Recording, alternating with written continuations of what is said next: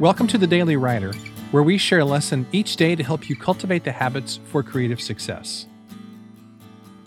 Much has been written about the voice that lives in every writer's head. We normally think and talk about these voices as a bad thing, and there's a good reason for that. Many times, our past trauma or past hurtful situations, or even our plain old bad decisions, can crop back up to haunt us decade after decade and those accusing voices are pretty hard to put to rest. So it's no surprise that we can think of that voice as untrustworthy. But if you listen as closely as you can, there is another voice. It's the one that is telling you that your work is important. It's the voice telling you to keep going and to keep sharing.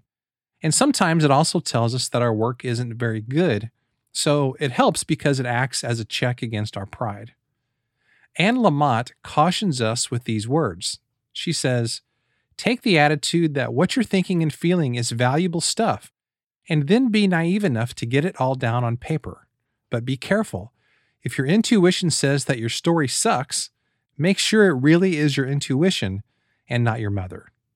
So, does that mean that our intuition, that voice inside our head that's sometimes hard to hear, is trustworthy?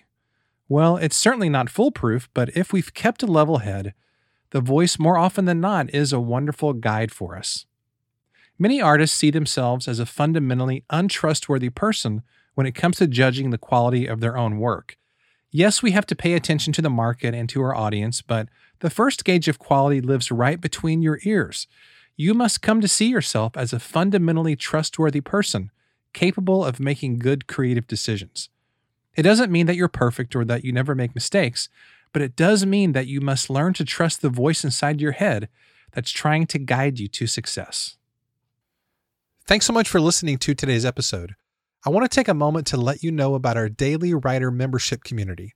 You know, one of the very best ways to develop better habits and impact more people's lives with your writing is to spend time around other successful writers. So if you're tired of feeling isolated and chasing success on your own, then I know you're going to love the Daily Writer community. For years, I searched for the kind of writing community that I would want to join, but I could never find what I wanted, so I created my own.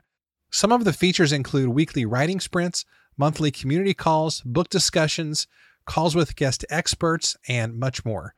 For more info, you can visit dailywriterlife.com slash community. Thanks, and I'll see you tomorrow.